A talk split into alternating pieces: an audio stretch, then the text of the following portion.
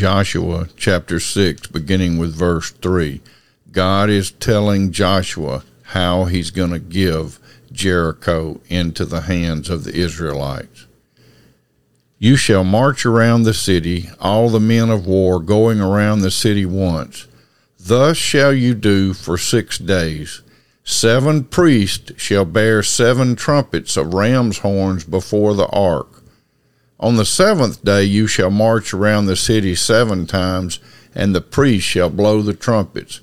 And when they make a long blast with the ram's horn, when you hear the sound of the trumpet, then all the people shall shout with a great shout, and the wall of the city will fall down flat, and the people shall go up, every one straight before him.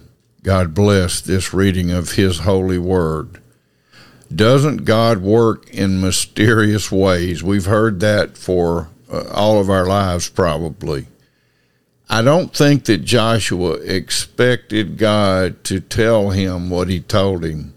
I imagine that he thought of all the different ways that they might win this battle, but I doubt it came to his mind that he would win the battle by simply marching around the city. And the marching around the city was not so much about how to win as to how to trust God and know that God will always do what he says he will do. Because God had already said to Joshua, the city of Jericho, which I have given into your hand. In other words, God had already won this battle. It was up to Joshua and the people to simply obey God, to trust him and obey. This is similar, no, it's exactly the same as what God calls us to today. He calls us to trust and obey.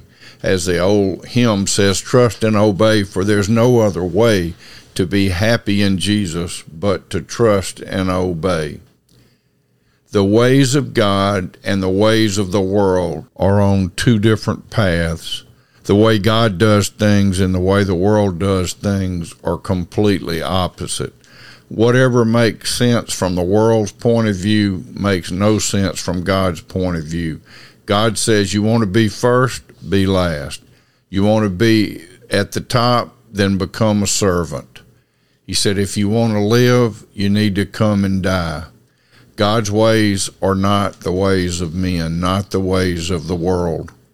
We need to get that because God has called us into a relationship, and it's a relationship not based on anything that the world values, but it's based on trusting and knowing that God is who he says he is, and he always does what he says he will do.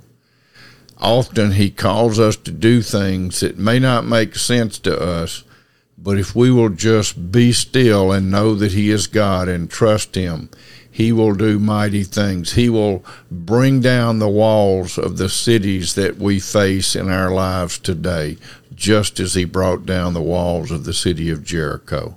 Amen. God bless you. Have a great day.